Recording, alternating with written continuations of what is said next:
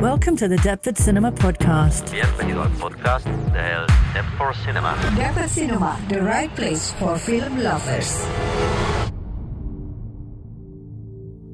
Welcome to another episode of the Deptford Cinema podcast. My name's Sam. I'm a Deptford Cinema volunteer. I've been a volunteer for nearly 6 years, nearly that long. We've been a member of Cinema for All, a national organisation that helps and supports community cinemas. I was able to sit down with Jack and Jay from the Cinema for All team in mid-June 2020, right in the heart of lockdown.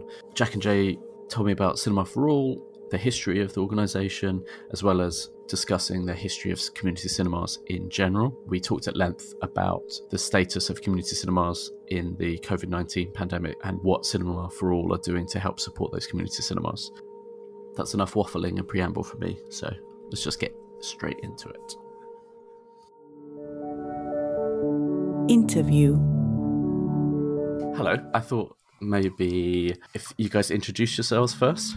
Sure. So I'm Jack. I am head of programme and new business at Cinema for All, which means I look after all of the stuff we do and making sure that it's the right stuff to support community cinemas, and looking for new opportunities so that we can do new projects and reach out to new audiences and get new people set up, which is just a really lovely job to have, really. And I've been at Cinema for All for 12 years, which is bonkers. So way back when we were British Federation of Film Societies, and been here throughout all that change of becoming a more modern organisation and changing our focus and trying to get closer to achieving Cinema for All. I am Jay, and I'm the Office and Operations Manager at Cinema for All, which basically involves overseeing the sort of day-to-day running of things, making sure that everything's happening. Yeah, and I should probably say we also look after the Cinema for All podcast as well. So I'm one of the co-hosts with Abby, and Jay is the producer, Producer Jay, as we call him officially on the podcast. And on that podcast, we talk about a lot of things to do with film exhibition, a lot of stuff for and by volunteers, but also just looking at the bigger picture of cinema going in the UK and just trying to celebrate it, really, and make sure that people, especially now when people are locked in their own homes, just watching things on a small screen, the importance of cinema, really, just trying to make people remember that and keep their enthusiasm and energy up for it, because people are going to need that when we get back to public life. Yeah, I like you guys kind of subtly showing off, oh, we've got a producer. Sorry, it's just me sat here at my computer. Are you able to give like a really quick, what is Cinema for All, its history? And yeah, definitely. I mean, so Cinema for All is surprisingly a super long organisation for an organisation with quite a modern name. So we used to be called the British Federation of Film Societies, and we were set up a very long time ago to represent all volunteer-led cinemas. So that might be people who call themselves film societies, film clubs, community cinemas, social cinemas, pop-ups, anything that's primarily led by volunteers. We help you. So we help people get set up, we give them training, we get them equipment for a really low cost, we get them films, and just really make sure that that kind of cinema exhibition is represented. It's something that not a lot of people know about, because obviously people know about big cinemas, multiplexes, independent cinemas, but the volunteer-led side of it is a little bit quieter unless you know about one near you. You don't necessarily know that it's this huge culture that exists. And it is a really big culture. There's nearly 1,500 community cinemas, sort of volunteer-led screens in the UK, which is insane. It's absolutely bonkers. There's so many people. It's a proper, it's like a secret little world, isn't it? Sort of once you're in, you realise that they're absolutely everywhere. Yeah, it's crazy, like having been to the conference, meeting so many people that are doing the exact same thing as you are, but maybe a couple of miles down the road or on the complete other side of the country. Yeah, it's bonkers. And it's nice to see. Groups might be really different in terms of where they're from, what their backgrounds are, what sort of space they're operating in, whether they're in a city or in the countryside. But there's just so much that you guys have in common, and there's so much that you learn from each other and share. It's like Jay says, it's a secret world, but it's a secret world of like the loveliest community. Just people really, really care about each other and really, really care about the people that they're screening films to. Best little secret world. Yeah, I think that's a good point, Jack, about how friendly and lovely it is. There's not really an ounce of competition within the secret world, is it? It's just everyone wants to help everyone to get as many films out to as many people as possible. Yeah, it seems like as soon as someone has a good idea, they just want to share it with everyone else in that community of kind of cinemas to say, look, this really worked for us. Like, feel free to see if it works for you guys. Yeah, definitely. I think that's something to be said for volunteers, really. There's no... people are less protective over things, and I think that's perhaps because power's being shared and everybody just wants the best for their audiences, and it's not really about ego.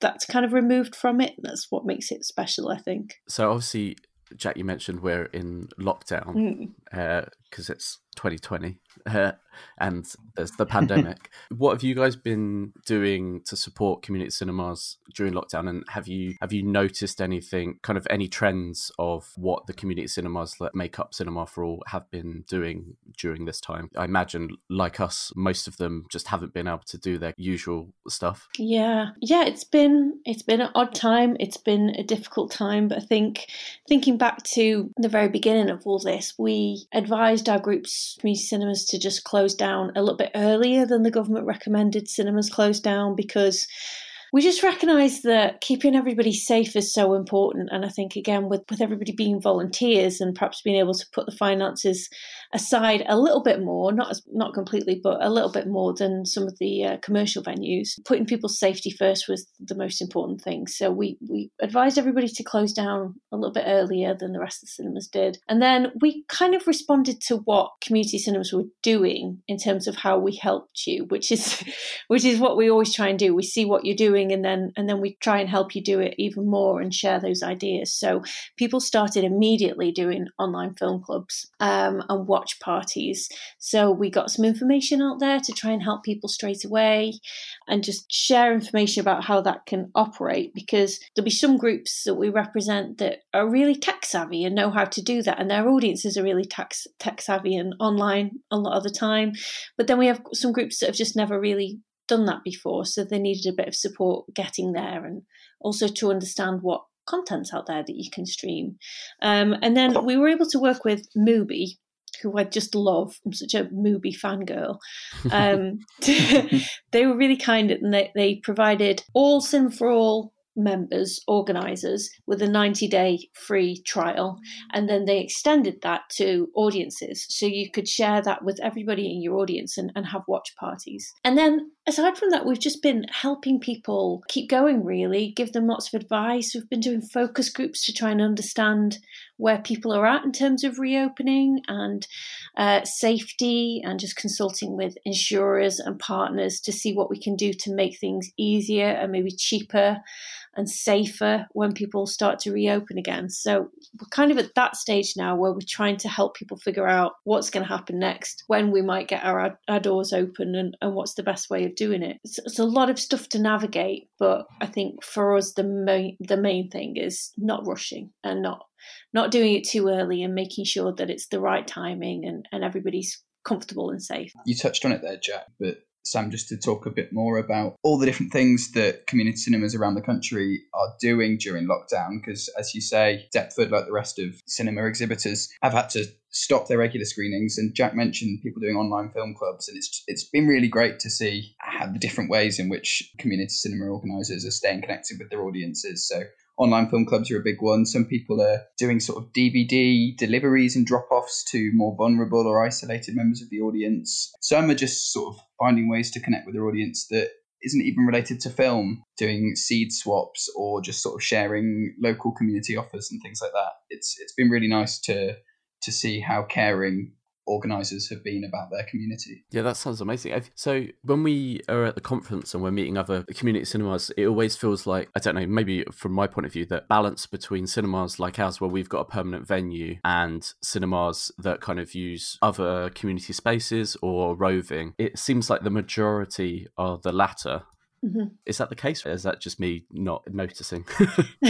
No, I think that's definitely the case, that most groups operate in a space, a community hall, a village hall, a library, any space really, sometimes empty shops, or they'll pop up around the place. I think it's a growing number of organisations that have got their own venue, and it's definitely something that we've seen a boom of in recent years. So like you guys, like Newcastle Community Cinema, that's something that they started in a hired space, and now they have their own space that they hire out to other community groups. So that's been a big change for them. And organisations like Lee Film Society, they have just got a new space and they're raising funds to turn that into a cinema. So they're doing sort of seat sponsors, that sort of thing, getting donations from local businesses. But you'll know this, that's a humongous challenge, having your own venue, having so many costs that don't stop when you're in lockdown, whereas... Yeah, exactly. That's why I asked, really. I wanted to know whether if you guys had noticed a difference in activity from the venued community cinemas compared to the ones that don't have what is now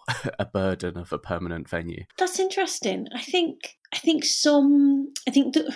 I'm not sure if the key factor is that there's a sort of a permanent venue involved, but I've definitely noticed some organisations that keep going and keep momentum up and keep trying to provide things and are constantly communicating with their audiences, whereas some groups have been able to just stop for the summer a little bit earlier. I think traditionally in film societies, in a more traditional sense, would stop screening films sort of May to September because people go on holiday and the weather's good, and it's a pain in the arse to get people to come and sit inside a cinema in August. It's just really hard. Potentially in a venue that's not air conditioned.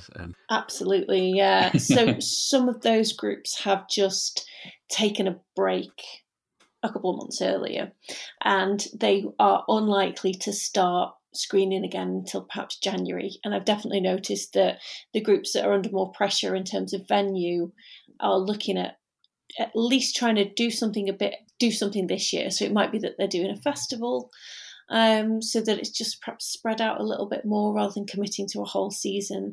But yeah, I think that is probably something that's happening. People with more permanent venues are looking to start up a bit sooner because you've got a lot of pressures on you. The really boring overhead stuff that you kind of having to worry about as well.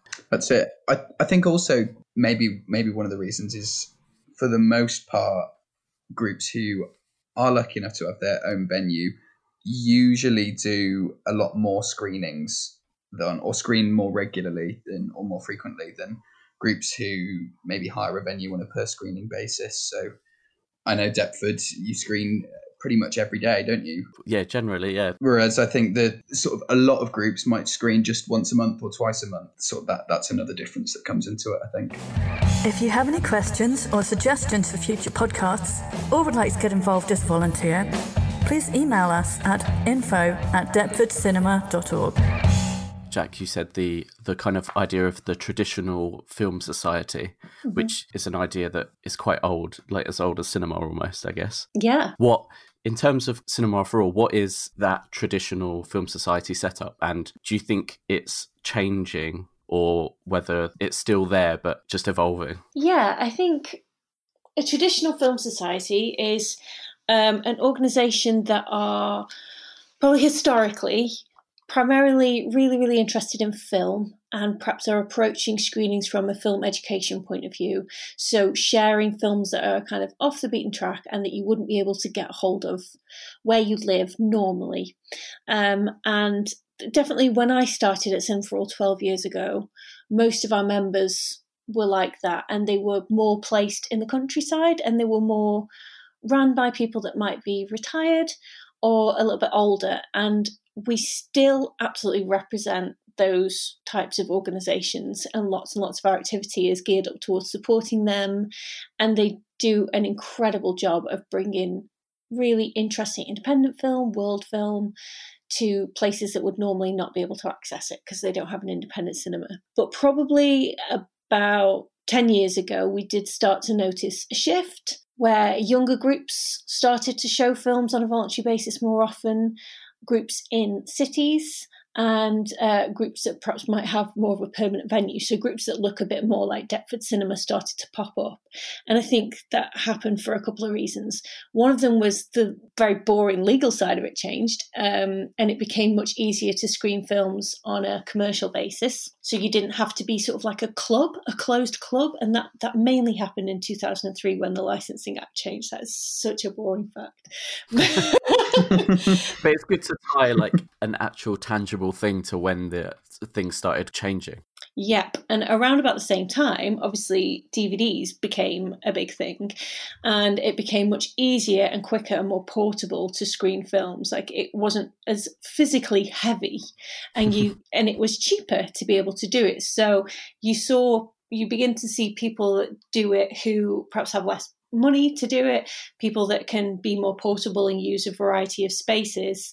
So yeah, it became cheaper, it became legally more easy, and it became just physically lighter to move around and screen things from DVD and then eventually Blu-ray as well. That's a good point that you mentioned about how format plays into it, because I think sort of as Jack was saying, the quote-unquote traditional film societies come from a situation where in order to see a film, you'd have to get hold of the physical 35mm print of it. You might live somewhere where there is a cinema, but they're only showing I'm sort of going back into the first half of the 20th century, I guess. They might only be showing the very, very popular films, but if you were interested in more specialised film or world cinema or something like that, you'd have to basically get together with a group of fellow enthusiasts and do it yourself and put it on, because that was the only way to have access to those films. It's not like now where, obviously you can stream or even order a DVD or something like that. And I think that what came with that change, not to say that the traditional film societies back in the day didn't care about community, that's absolutely not true. It was a huge part of what they were doing as well.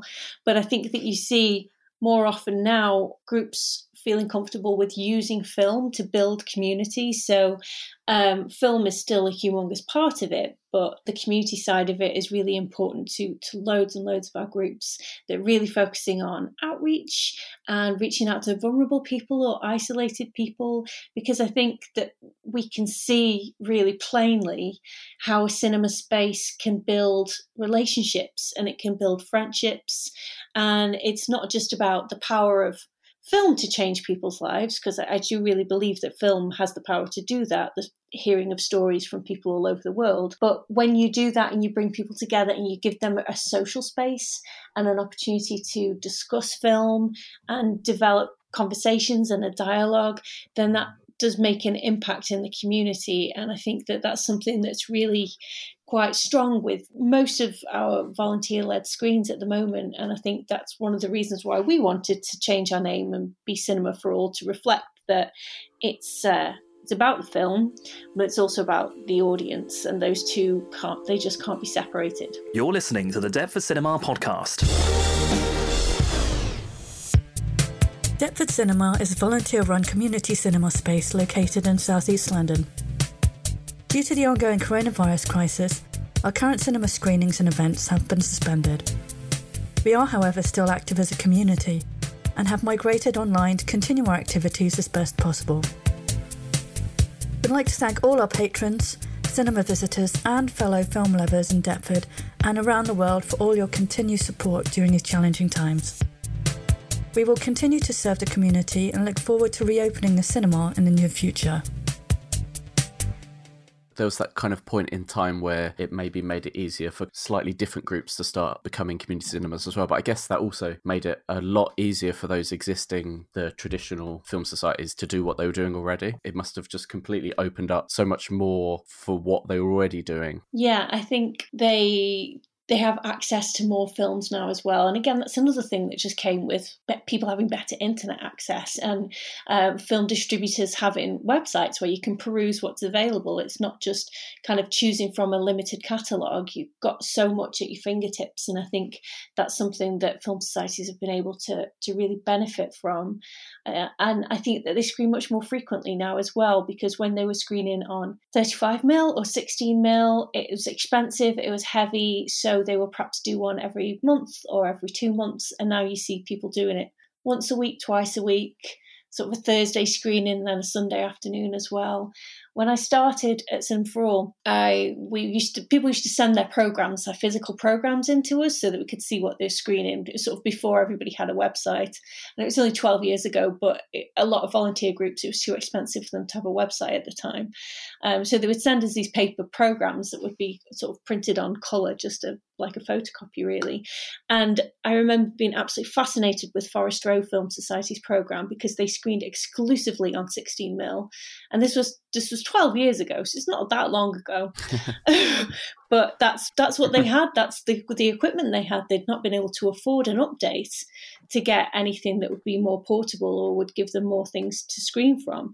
But what I loved about it was that they had this limitation and that they only had a small bank of films that they could choose from, and they could only sort of do it so often because it was expensive. But the creativity in that program and what they were putting together to show people and build an audience and build a community through this sort of outdated format, it just blew my mind. And it's sort of the moment where I was like, oh, this is the job for me. This is what I want to do. I want to see this all the time and help these people. And obviously they updated their equipment not much longer after that. It was not a long time afterwards.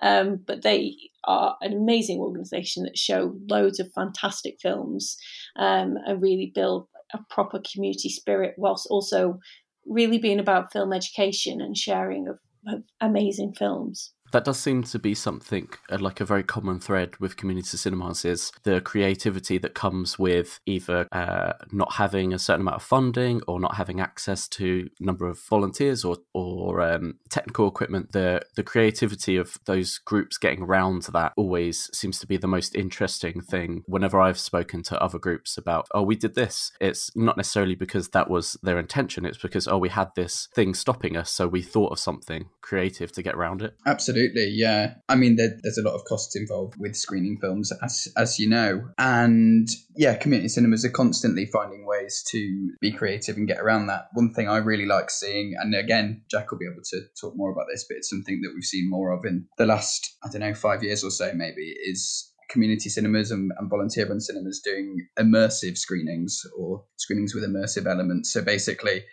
anything from volunteers dressing up to decorating the venue, just making it as an immersive screening, as an immersive experience as possible, sort of bringing the action on the screen into the auditorium. And the ways that we see community cinemas sort of being so resourceful with what they've got to really transform the experience of going to the cinema is amazing. Yeah, I think community cinemas really led the way on that immersive trend.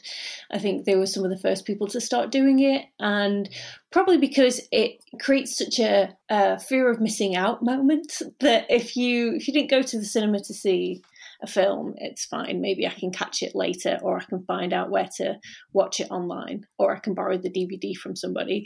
But if you missed out on an experience and you missed out on amazing food and amazing costumes and a beautifully decorated venue and maybe some speakers, maybe a performance, that's something that you kind of get a bit gutted about missing. And it's kind of a marketing opportunity that people have seized upon there to make sure that the value and the experience of going to the cinema is amplified, and it gets people off the sofa at the end of the day. Who are you? My name is Annika and I'm a volunteer at Deptford Cinema. Where are you? At home. What do you do? Interview with you at the moment. Favourite film? Let's say The Shining, as in a horror. How long have you been a volunteer? A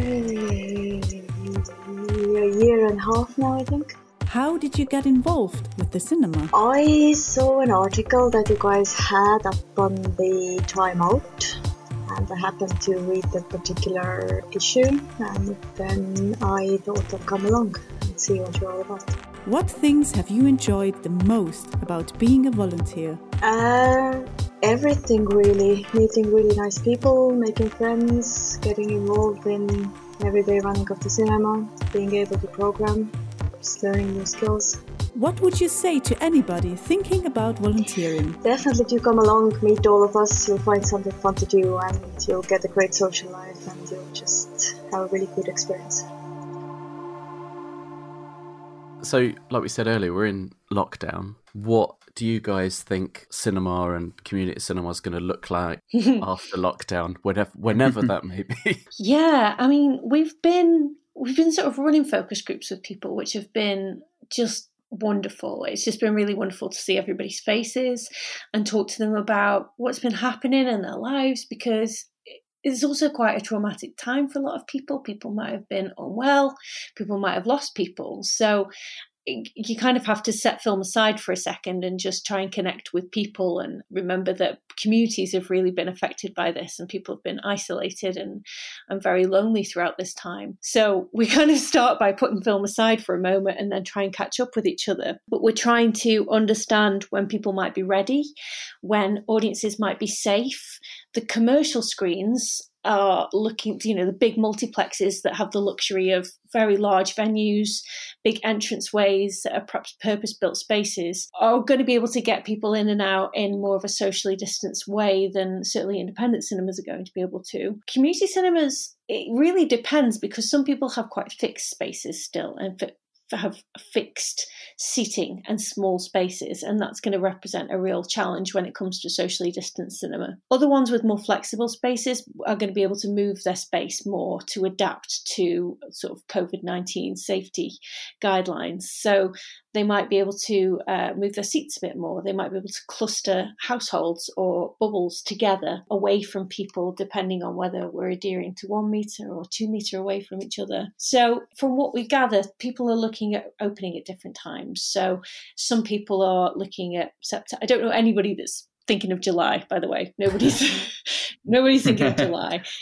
Some groups are thinking about September, but for the most part, I think it's going to be the new year until anybody feels really like they're in a good space, because it's about keeping your audiences safe, but also your fellow volunteers and making sure that you're not putting anybody at risk there. The costs associated with reopening are going to be a big barrier for a lot of people.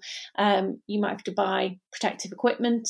You might have to get external cleaners in, which is a really big cost factor. The costs of licenses are going to change a bit, because you're not going to be able to get as many bums on seats as you would be able to do because of socially distancing and those sorts of restrictions. And just everything else involved, it's going to require a lot of planning and doing things properly. And I think we just want everybody to take their time and make sure that they're not rushing into things. I know a lot of people are under a lot of pressure to get their venues running again and to get income in again, but we kind of have a saying in the office whenever anybody gets a little bit too stressed out, it's just film at the end of the day.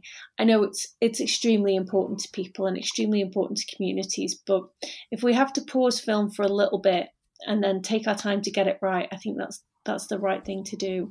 I think lots of communities that like to attend community cinema screenings are especially vulnerable to COVID-19 as well. Older people, people who might be Black or people of colour are more vulnerable to COVID-19 as well. So and those people are more likely to come to a community cinema screening. So we just have to make sure that things are right before we rush into things. That's it. I feel also community cinemas are in a sort of nice position in that if you're a commercial operator, then maybe there is more of a pressure to get your doors open sooner and, you know, start making money again because you've got bills to pay. But for volunteer run organizations, they can basically put their expenses as well as their income on hold. So they can wait until it's safe to do so, because at the end of the day, as we've talked about, community cinema organizers really care about the well-being of their audience and their community. Yeah, I think it goes back to that creative thing again. So we're obviously, our venue is very small, 39 seats. There's no way that we could run a screening that would be socially distant without that being a loss for the organisation.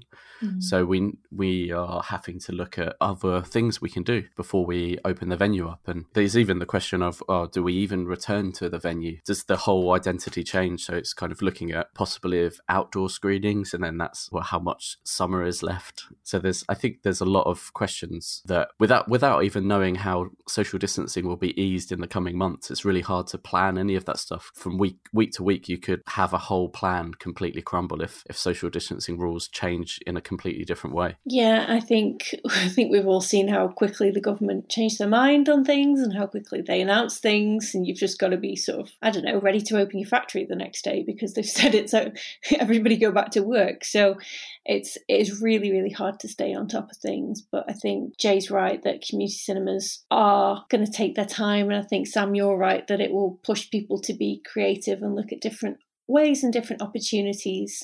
And then I guess it's up to us as Cinema for All to make sure that we've prepared everybody for that. So giving you the right advice, giving you the right guidelines, and just lobbied to partners, funders, government to make sure that community cinemas are thought about, because I think people forget about volunteers a lot of the time. And as I said at the start of this, a lot of people don't know that community cinemas are even a thing, and the value in community cinemas and what you offer to the film industry and what you offer to individual communities and audiences and just isolated people, it just can't be underestimated. So, I mean, that's our big job at the moment, to make sure nobody forgets you and we get you the best deal we can possibly get you from any kind of partner or anybody that you're dealing with. It does seem like, so in terms of cinema at the moment, this is something I was curious to know from you guys. So apparently only drive-in cinemas are open at the moment. Do you guys know of a drive-in cinema? Well, it's a funny one, drive-in cinemas, because in certain parts of the country, they are more... they started doing drive-in cinemas earlier. So in Northern Ireland, those restrictions were lifted earlier. So there was, I think, our friends at Film Hub Northern Ireland were inundated with calls of people that wanted to get going and have this as an alternative. But I think all of us were quite cautious, because it's a hard job putting on a drive-in screening. It really is. And it's more expensive. It's weather dependent. Even if you're in your car, you don't want the windscreen wipers on the whole time. You can't see anything.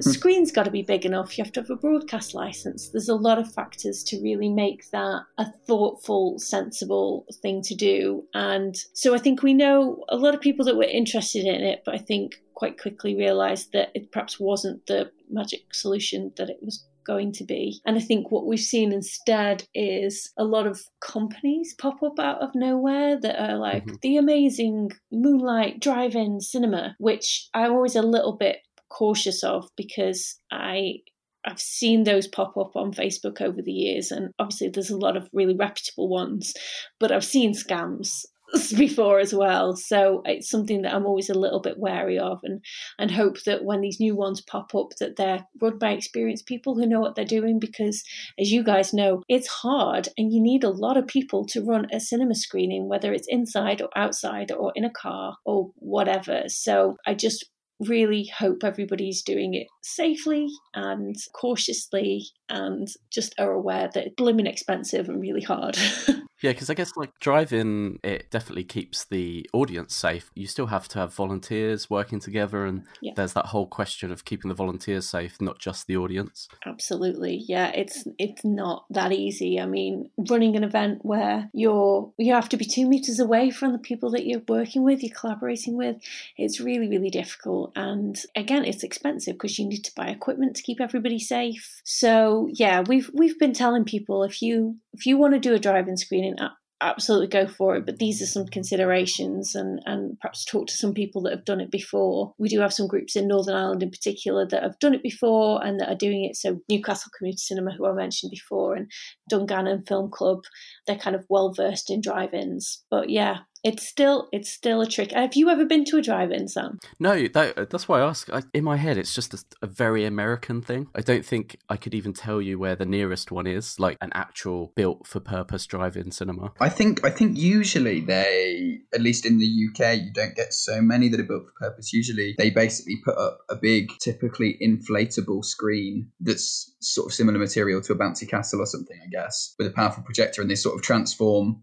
a field or a common or something like that into a drive-in cinema for a weekend. Yeah, so they're more pop-up here than a permanent fixture. That's my understanding. You just don't have good enough weather for anything outside, really, to be a permanent fixture, because if you're doing anything outside, it really does need to be dark. And so you might have good weather in the summer, but it's really light nights. It doesn't get dark until quite late. And yeah, it rains all the time in summer here. It's just June. And Sheffield is soaking today. It's absolutely soaking. And yeah, having your windscreen wipers all the time on, it's not a pleasant experience. I'm not saying they're awful. I'm just saying that they are not the answer. You just need to make sure that your programming is thematic to the rain So like, Jurassic Park would be good. It's raining all the way through that. That would be good. Yeah, Blade Runner or something. Oh, that's great. Yeah, okay. I'll allow them in those circumstances.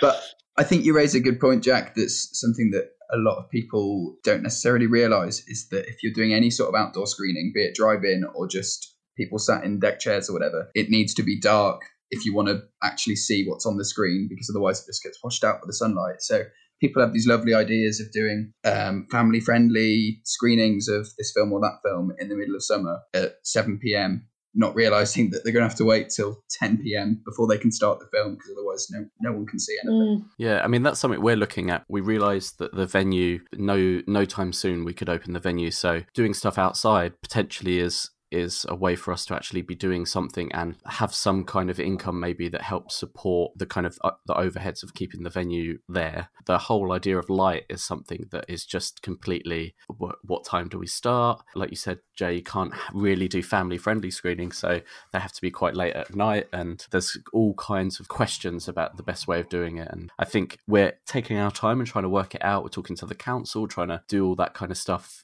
in preparation of when we might be able to do it, but there's so many potential pitfalls. Have you found, as well as the drive-in thing, that you've had a lot of community cinemas, just more generally outside screenings, been asking for advice? Yeah, I mean, certainly it's something that we get quite a lot of queries about anyway, to be honest. Definitely in the last few years, I think outdoor screenings are becoming more popular, and we will advise people on the best way to go about it. But obviously sort of managing expectations, because as you're experiencing, there are so many more things that you need to consider. But it sounds like you're doing all the right things, you know, talking to your council, making sure that you're sort of open to all the different things you need to consider, and making sure that you're not sort of cutting any corners. And I think that's how you go about putting on a successful outdoor event. Yeah, it seems to be what we're kind of finding, just talking about it, it seems to be less about the watching a film and more about a community event outside. Mm-hmm. So it seems like the really successful outdoor screening, so the programming is probably a film that 99% of the audience have seen before, maybe multiple times, and really love. So the actual going to an outdoor screening to see a film that you haven't seen probably isn't why you're doing it. It's more about the actual event itself. Yeah, I think that's a really good way of looking at it, Sam, because I think if it's something that people can let go of any kind of quality expectations, exactly, that would be any kind of food distractions to stop them being irritated about sound quality, that sort of thing. Because people will forgive things that they can't see very well, but sound quality is a harder thing for an audience to let go. So yeah, that seems like a good way of approaching it. So what you're saying is something that everyone's seen loads, but a silent film. Yeah. And feed people. Before we call it a day, I just want to ask, what's the plans for the rest of the year looking like and moving forwards? Yeah, I mean, we're trying to be quite flexible. We've been really lucky that we've all the teams been able to keep working during lockdown. So our funding's been sort of secured by the BFI, and we've got some Esmée Fairbairn funding, and obviously our membership income is still coming in. So the only big disruption to us is that our booking scheme and equipment hire service has been disrupted. But everything else that we're doing has been carrying on. So we've been really focusing on the training that we've been given to groups. So we run a lot of projects that focus on online training sessions to help people with programming, marketing, equipment, how to set up projects, how to collaborate. So that's all still happening. And then later in the year, we are due to do much more of that, but more of it was aimed at setting up new groups. And I think we need to go away and have a think about whether that's the right thing to do, to get lots of new groups setting up right now when it's a bit more of an uncertain landscape, or whether we should just do more of our training that's aimed at groups that already exist, really, and really focusing on helping them through this and giving them all the advice and support that they need. And then you mentioned the conference earlier, which is it's always in September. So this is the community cinema conference where everybody comes together and learns what they can be doing and sharing stories. And then we also have the Film Society of the Year Awards, which Deptford are very well versed in, big winners.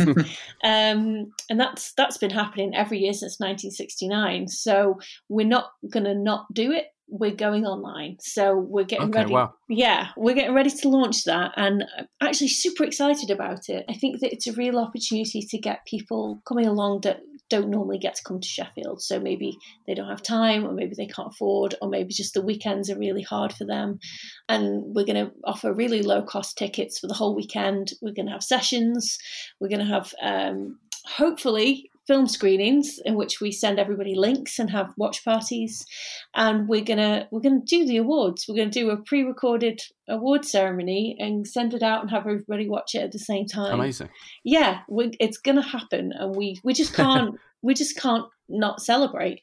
Community cinema, it's our favourite moment of the year because we get to celebrate the hard work that volunteers do, absolutely unsung heroes in the film exhibition world, and we get to celebrate how amazing you all are and what great work you've done.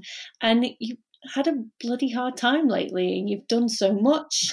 You've kept audiences engaged, reached out to vulnerable people. I mean, how could we not celebrate that? So we're doing it. As long as you live stream the Cinema for All team really going for it on the dance floor. It wouldn't be a proper conference if that wasn't there. That is absolutely still going to happen. I'm still going to send out playlists. We're still going to have a party. We're going to have a little Zoom disco in our bedrooms. Nice. So... Cheers, guys. It's been really good. Yeah, it's been really fun talking. Yeah, thanks for inviting us on, Sam. Cool. Well, have a good one. I'll speak to you soon, I guess. Take care, Sam. Bye. Thank you for listening to the Deptford Cinema Podcast. For more information about our current online activities, please visit our website, www.deptfordcinema.org. Deptford Cinema. Deptford Cinema, the right place for film lovers.